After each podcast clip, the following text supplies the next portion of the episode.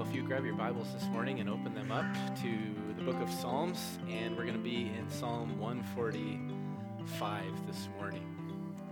Psalm 145. So hear the word of our God. Psalm 145, starting in verse 1. I will extol you, my God and King, and bless your name forever and ever. Every day I will bless you and praise your name forever and ever. Great is the Lord and greatly to be praised, and his greatness is unsearchable. One generation shall command your works to another, and shall declare your mighty acts. On the glorious splendor of your majesty and on your wondrous works I will meditate. They shall speak of the might of your awesome deeds, and I will declare your greatness. They shall pour forth the fame of your abundant goodness, and shall sing aloud of your righteousness. The Lord is gracious and merciful, slow to anger and abounding in steadfast love. The Lord is good to all, and his mercy is over all that he has made. All your works shall give thanks to you, O Lord, and all your saints shall bless you. They shall speak of the glory of your kingdom and tell of your power to make known to the children of man your mighty deeds and the glorious splendor of your kingdom. Your kingdom is an everlasting kingdom, and your dominion endures throughout all generations. The Lord is faithful in all his words and kind in all his works. The Lord upholds all who are falling and raises up all who are bowed down. The eyes of all look to you, and you give them food in due season. You open your hand and you satisfy the desire of every living thing. The Lord is righteous in all his ways and kind in all his works. The Lord is near to all who call on him, to all who call on him in truth. He fulfills the desire of those who fear him. He also hears their cry and saves them. The Lord preserves all who love him, but all the wicked he will destroy. My mouth will speak the praise of the Lord, and let all flesh bless his holy name forever and ever. Oh, Father, we come before you now, having read Psalm 145, and we desire to have a heart like David's here. We want to be a people who know you, truly know you, meditating on your glory and wonder. We want to be a people who respond in praise, extolling your name. We want to be a people, ultimately like David, who pray, let all flesh bless his holy name forever and ever. And so, Father, we ask, would you do that to us? Would you do a work now by your Spirit as the word is being preached to change our hearts and our minds so that we would serve you as we ought to serve you? And we pray this in Jesus' name. Amen. This morning I want to talk a bit about evangelism. So, evangelism is the work of what? It's the work of proclaiming the Lord Jesus Christ. It's the work of proclaiming the news about Jesus, his kingdom, his death, his resurrection, his coming, his person, his name. And when you look at the DNA of what a church is, and what Jesus calls the church to be, at the, the very center of the calling of the church is this work to make the name of Jesus known. And not only the church corporately, as we think about ourselves gathered together as a people, but this is the calling of every single Christian. We find this emphasis labored in the New Testament. For example, Matthew chapter 28, Jesus leaves us with these words. He says, All authority in heaven and earth has been given to me. Go therefore and make disciples of all nations, baptizing them in, in the name of the Father and the Son and the Holy Spirit, teaching them to observe all that I have commanded you.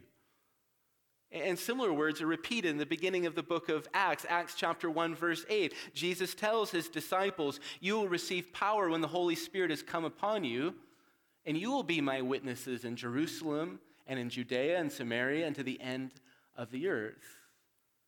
And so we see clearly in the New Testament as Jesus speaks to the church that the church has this job of making Jesus' name known. But this is not just a New Testament thing, this is a, a whole Bible thing. All of Scripture calls us to give witness to our God. In fact, some of the most helpful texts on the work of making Jesus' name known comes from the Old Testament. And that's where I want to take you this morning. I want to take you to the Old Testament to think about evangelism. So we've read Psalm 145. And I think we can summarize Psalm 145's message with, with two sentences. So the first sentence is this Those who know God worship God. Those who know God worship God.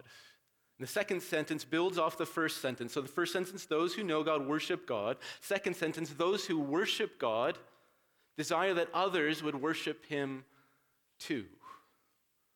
So there we have these two sentences, and I think they summarize Psalm 145.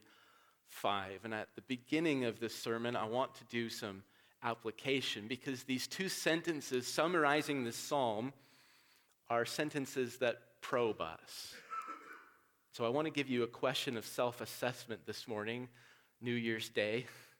Here's the question Do you desire that others would know and worship Jesus?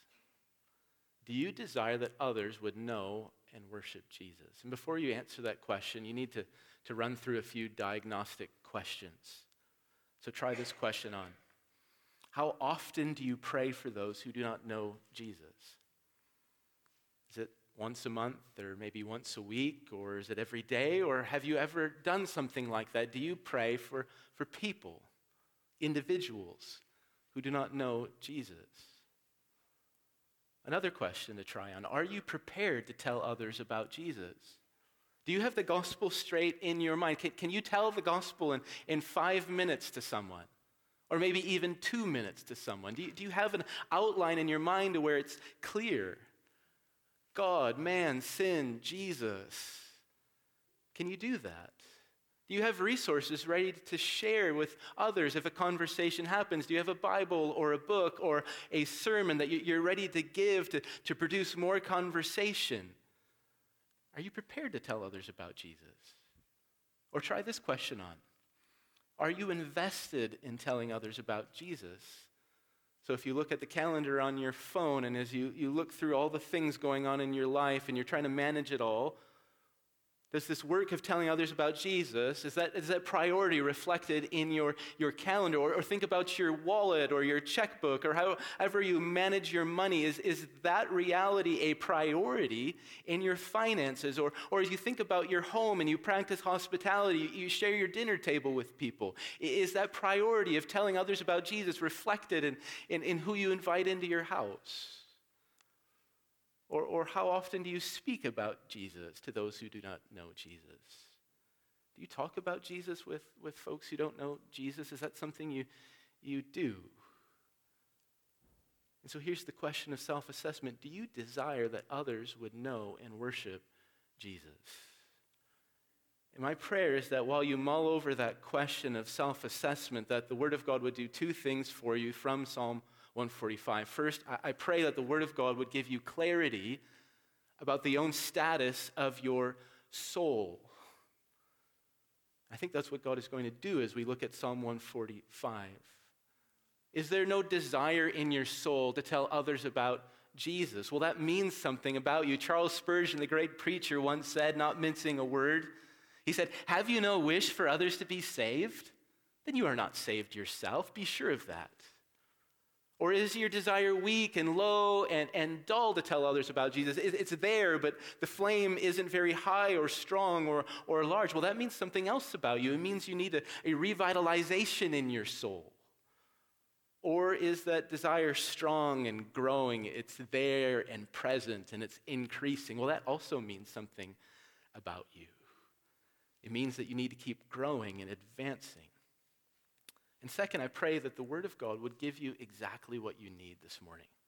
So, whether you need to be fed this morning, whether you need to be revitalized this morning, whether you need to be awakened for the first time to see God, I pray that the Word of God through Psalm 145 would do that and supply exactly what you need. So, with that, let's go to Psalm 145 and explore God's Word.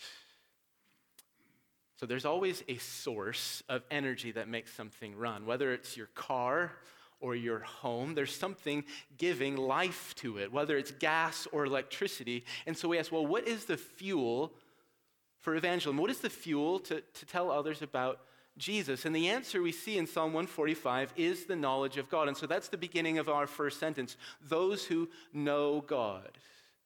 And as you look at Psalm 145, you see Psalm 145 is all about God. And David isn't bashful or, or shy. Verse after verse, David sings about God. From the very beginning of the psalm to the end, David's focus is on the Lord. And so, what does David know about his God? And what must we know about this God we find in Psalm 145? Well, David declares to us right away the identity of this God. In verse 1, he sings, I will extol you, my God, the King, and bless your name forever and ever. So, who is God according to David? God is King, and not just any sort of king. What kind of king is he? He is the King, the one and only true King. While men claim authority on this earth to rule and reign over others, the Lord is the true and sovereign monarch. And as we look at Psalm 145, this God's reign permeates the whole song. This God is no normal king. Kings and rulers come and go. History is littered with, with rulers. Great kings have died, men have come and gone. However, this king we meet here has, has no end. Verse 13 says, Your kingdom is an everlasting kingdom, and your dominion endures throughout all generations. His kingdom will never end, and his rule knows no limits. And we see kings, even in our present day, and they have power. But they all have limits to their power. No one man or no one nation has ruled over the entire world. No man has conquered every single person and subjected them to himself. But the Lord is not like the rulers of the world. His power is not limited. Verse 11 shouts, They shall speak of the glory of your kingdom and tell of your power. Even more, this king is different than the rulers of this world. Rulers, they use their power for what? They use their power often for selfish ends, abusing their power for their own self. They, they build themselves up and they destroy others. But here is the Lord. His kingdom rules forever. But what is his kingdom like? He is righteous and kind in all of his works. Verse 17 says, The Lord is righteous in all his ways and kind in all his works. So, what does David know about this God? He says, He is the King. And what must we know about this God? We must know He is the King, the King over all. And David goes on. Well, what else are we to say about this God? Well, David tells us that this God is great. And this is the praise throughout the song. Verse 3, David sings, Great is the Lord and, and greatly to be praised, and his greatness is unsearchable. We see here David is pushed to his, his verbal limit. God's greatness is so great that it is unsearchable, meaning you cannot fathom it or contain it or grasp it. You can go on an expedition trying to search out the, the ends and the depths of God's greatness, and you will never find the end or the bottom to it. It is unsearchably great.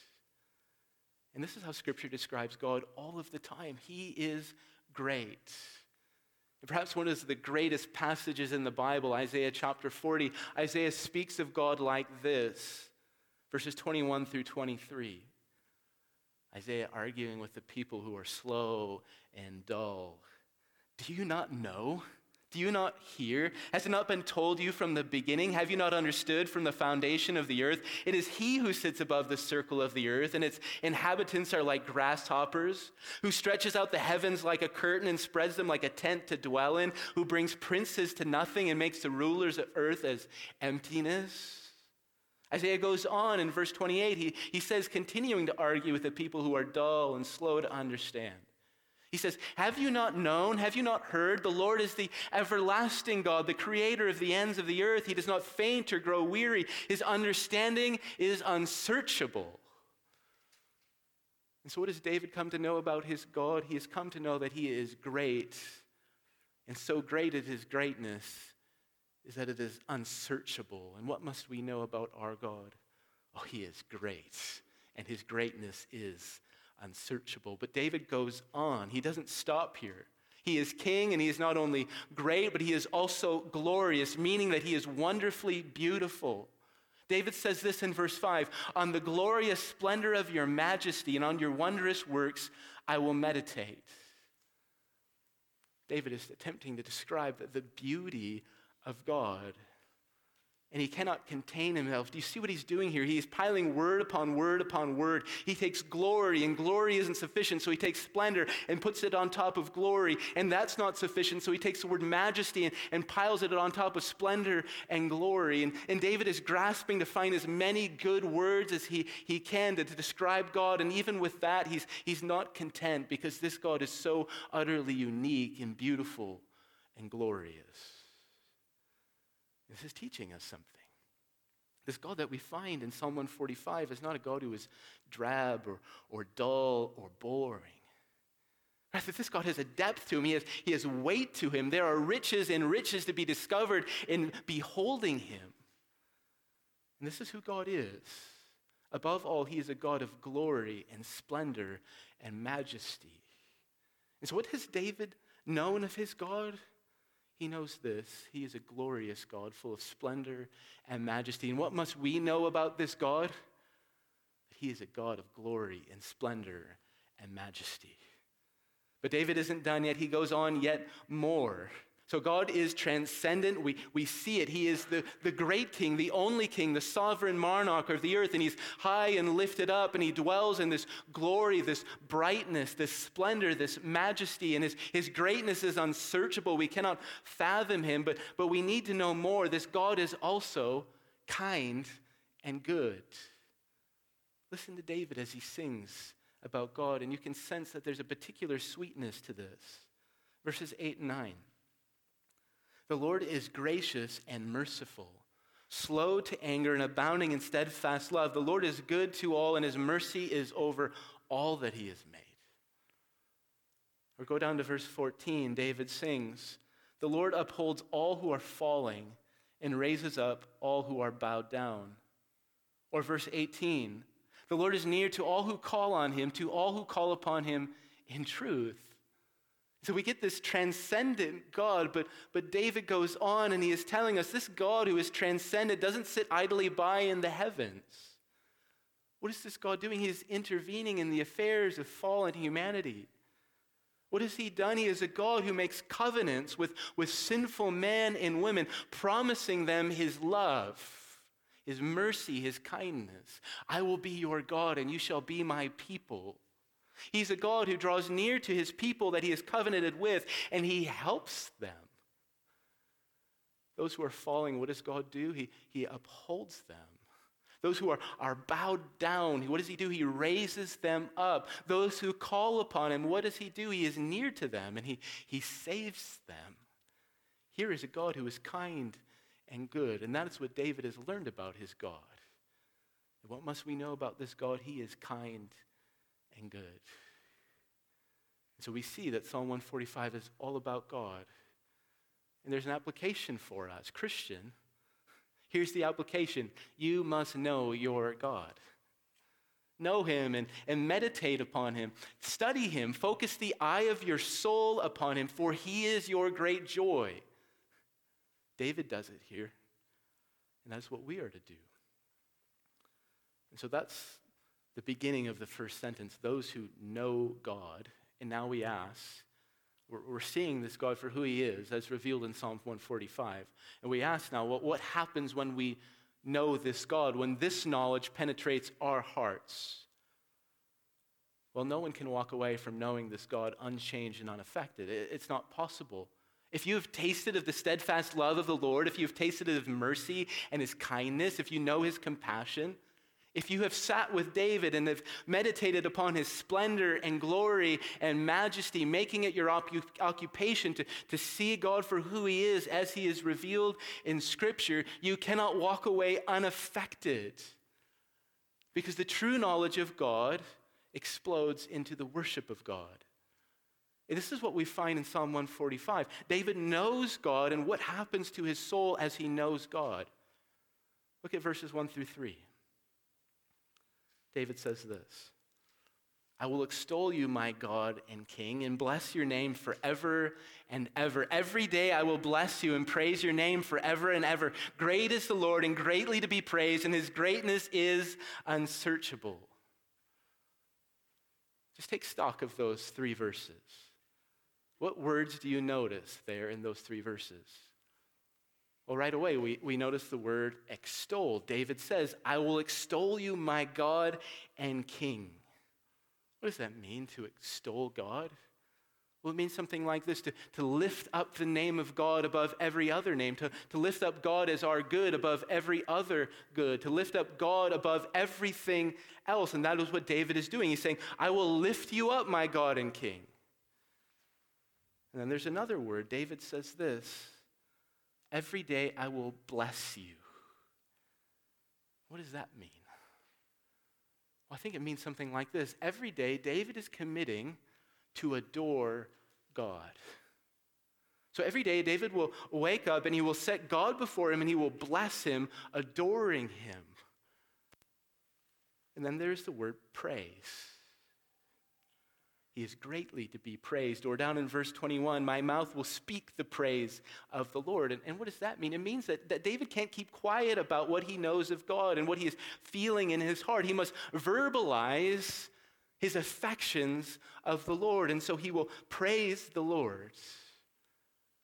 And these words are so helpful to meditate on as we think about knowing God. Extol, bless, praise.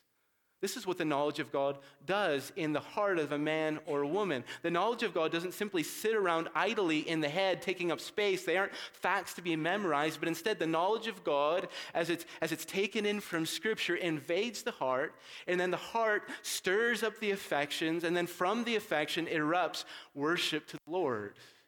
And we see it taking place in David. He sees the Lord, and as he sees the Lord, it's affecting his heart. And then it comes out of his heart as praise. I will extol, I will bless. Let me praise. So we're making our way through these two sentences. We've got the first sentence under our belts. What happens when we know God? Well, we worship him. And now we can move into the second question. Well, what happens when we worship God? So we've got the knowledge, and we see how knowledge gives birth to, to, to worship. Now, what does worship do? Well, the answer is this worship gives birth to a desire that we might tell others about this God, that they might worship him too. So, according to David, the knowledge of God, the worship of God, and witness and proclamation about God are all bound together. One gives birth to another and then gives birth to another. They cannot be, be separated. Just look at verses 5 and 7. David says this On the glorious splendor of your majesty and on your wondrous works, I will meditate. They shall speak of the might of your awesome deeds, and I will declare your greatness. They shall pour forth the fame of your abundant goodness, and shall sing aloud of your righteousness. So I want to make a few connections here so that you see how all of these realities are tied together. So David says this on the glorious splendor of your majesty and on your wondrous works, I will meditate. What is David saying? He is saying this Father, God, I am going to consciously do this work. I'm going to set my mind upon you and your splendor and your majesty. Even more, I'm going to consider all of the great things you have done throughout redemptive history. How you created the world, how you, how you called Abraham, how you rescued Israel, how you've worked in my own life. I'm going to I'm going to set my mind and think about all of those things. And what's the result of that? What happens when David meditates upon God and all that God has done? Well, David says this look at the text I will declare your greatness. I will declare your greatness. And this is no private act of worship. David is compelled to go public with what he knows of God. He must declare it or he will burst. He must, he must shout out the glories of his God. Others must know about this God because he is indeed so great. And so we see this connection in David's own heart and life as David deals with the knowledge of God. He knows God, he worships God, and then he starts to proclaim God. And the connection is there in these verses another time with the people of God. So we see it in verse 7. What happens when the people of God know God? Verse 7 says this They shall pour forth the fame of your abundant goodness. That's such an interesting phrase to think about. David says, pour forth. That's what the people of God are going to do when they know their God truly. They're going to pour forth the fame of his abundant goodness. Now, when you think of that phrase, pour forth, don't think of a, a stream or a brook just flowing gently along, something that you'd want to sit down by and read a book and take a nap. Rather, I think a, a, better image in your mind would be taking a two liter bottle of pop and then shaking that two liter bottle of pop. And then what happens when you, you shake it? You just crack that seal a little bit, and what happens? Pop just starts shooting out in every direction. I think that's what David has in mind that the people of God are, are so filled with the knowledge of God, and that knowledge of God so affects their hearts and stirs them up that they begin to, to worship, and that worship begins to spill out everywhere in every direction as they pour forth the fame of the abundant goodness of God.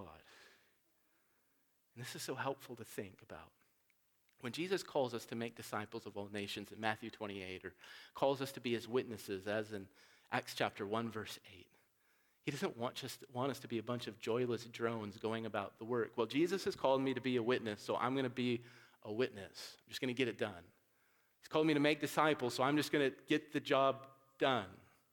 That's not what we see here. Rather, Jesus has in mind a people who have tasted the abundance, abundant goodness of God and are not just are ready and not just ready to share it, but are, are willing and desirous to, to, to spread the fame of God's goodness everywhere and to every one. And as we think about ourselves, this is how God has made us to be.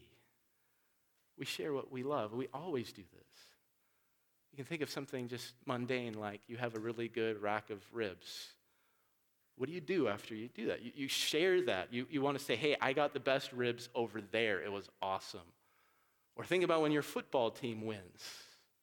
Your football team wins, and what do you start doing? You start bragging about it. Look at my team. Look what they've done. They are great. We just naturally do it. Or, or think about you buy a new car and you're enjoying your car. What do you start doing with your friends? You start bragging up that car, the, the brand, the, the, the make, all of it. And this is what we see taking place in verse 7. David says, They shall pour forth the fame of your abundant goodness and shall sing aloud of your righteousness. They have tasted God, they have enjoyed God, and they cannot help but to, to pour forth, like a, a, a bottle of pop shaken up, just pouring forth the fame of God's goodness everywhere. And David talks about this again and again in Psalm 145, verse 4. One generation shall commend your works to another and shall declare your mighty acts. Verse 11, verse 12, they shall speak of the glory of your kingdom and tell of your power to make known to the children of man your mighty deeds and the glorious splendor of your kingdom. And this theme comes to a head in what I think is the most important verse in Psalm 145, the last verse, verse 21. David says this My mouth will speak the praise of the Lord, and let all flesh bless his holy name forever and ever. Let's just put this together in our mind, the whole of Psalm 145. David is meditating on the Lord, and we see him doing it in Psalm 145. He's calling to mind the Lord. He is the great king. His greatness, it's unsearchable. His mercy, his kindness, I remember it. And what does this do? Well, David erupts into worship. He says this My mouth will speak the praise of the Lord. I am dedicating myself to worship, and I will not be moved from it. But then what does worship give life to?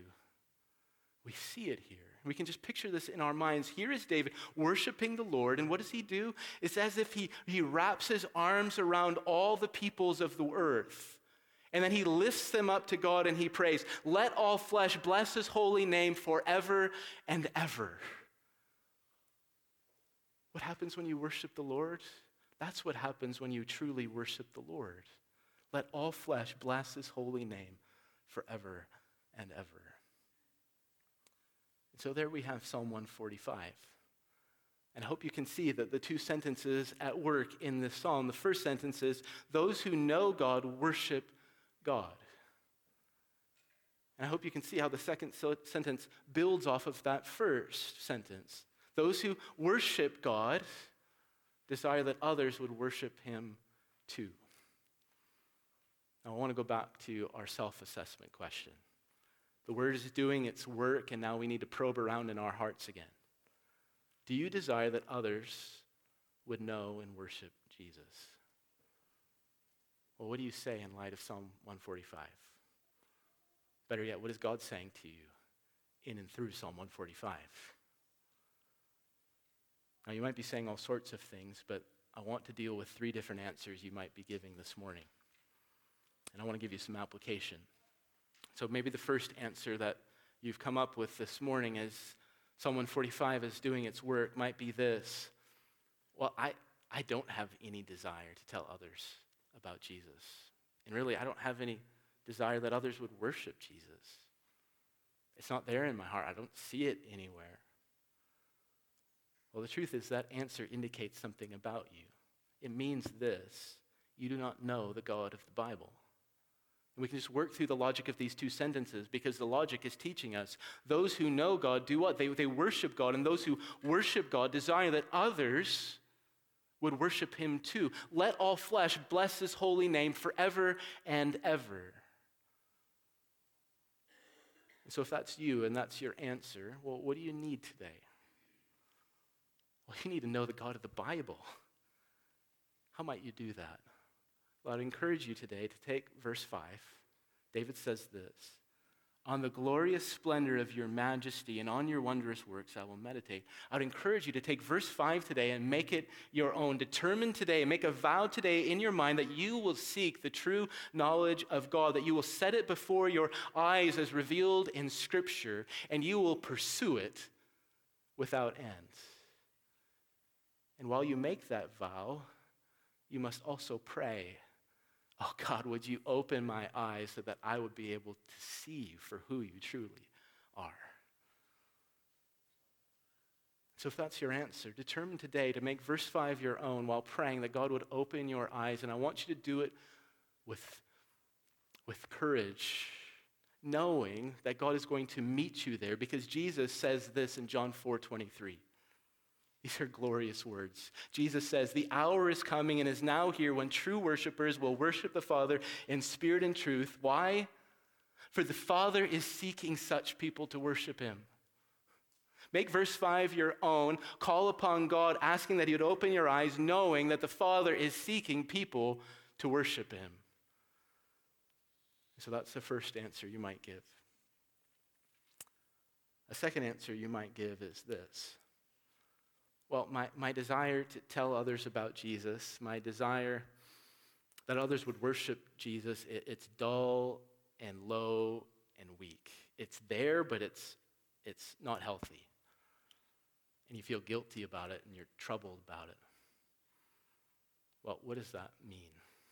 Well, it means something about you. It means, at root, if we're working through the logic of these two sentences, it means that your spiritual vision of God if your desire to tell others about Jesus is weak and low and dull, it means that your vision of God, your spiritual vision of God, is weak and dull and low.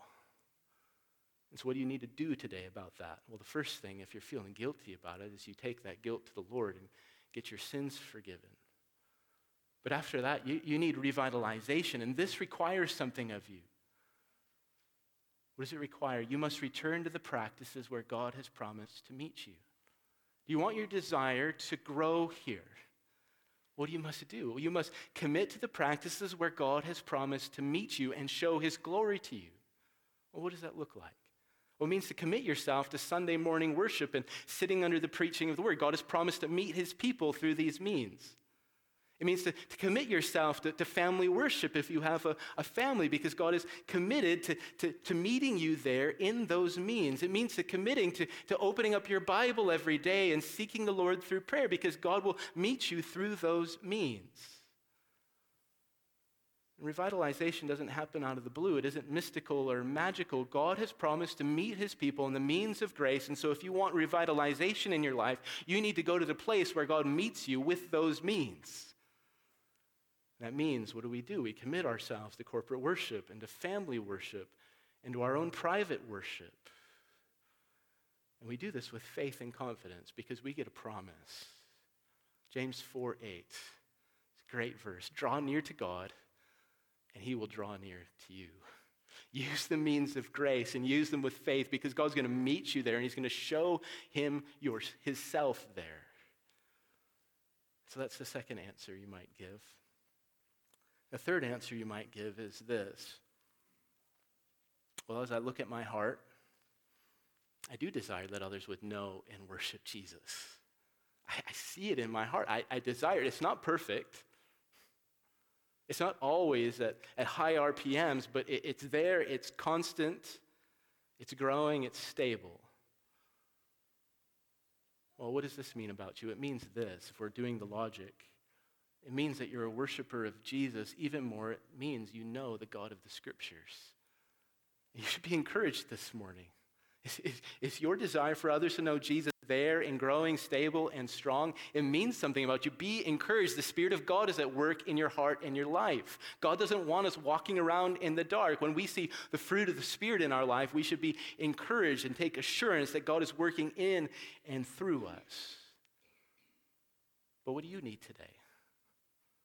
Well, you need your desires sustained. David cried out in verse 21 Let all flesh bless his holy name forever and ever. And he could do that. He could get to that point and speak those words with earnestness and boldness. Because why? Because his heart was refreshed and built up and sustained by the knowledge of God. What did David do throughout that psalm? He was reminding himself of who God was. He is my king.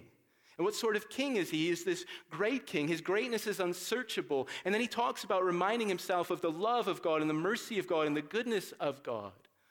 You see what David is doing? He's going back to the well. And that's how he can sustain this desire. And this is how this desire gets, gets, gets born in his life. And so this is your call. Do you, do you have this desire? You want to continue in that desire, you have to do what David did. You, you, you, go back to the well and you, you drink again of it. You go back and you think about God's kingdom and his kingship, his rule and reign. You think about his mercy and his love and his, his greatness and his glory and his splendor. Because when we go back to the well and we drink again of God, we are sustained and built up. And so, do you desire that others would know and worship Jesus? My prayer is that we as God's people this year would grow in our desire that others would know and worship Jesus. Let's pray towards that end. Father, we need Psalm 145. We're so thankful for this psalm because it sets before us your glory and wonder and might and beauty. We confess that we often forget. That we often don't sit in verse 5 and meditate on your your glory and splendor, we meditate on other things. And that's why our hearts and our desires are so low and dull. And we pray now, would you forgive us of all of our sins for Christ's sake? And would you renew our hearts? And would you renew them by showing us yourself? And would you grant us the grace that we might be able to stand and say with David, Let all flesh bless your holy name forever and ever? We want to be that sort of people. Would you do it? We pray this in Jesus' name. Amen.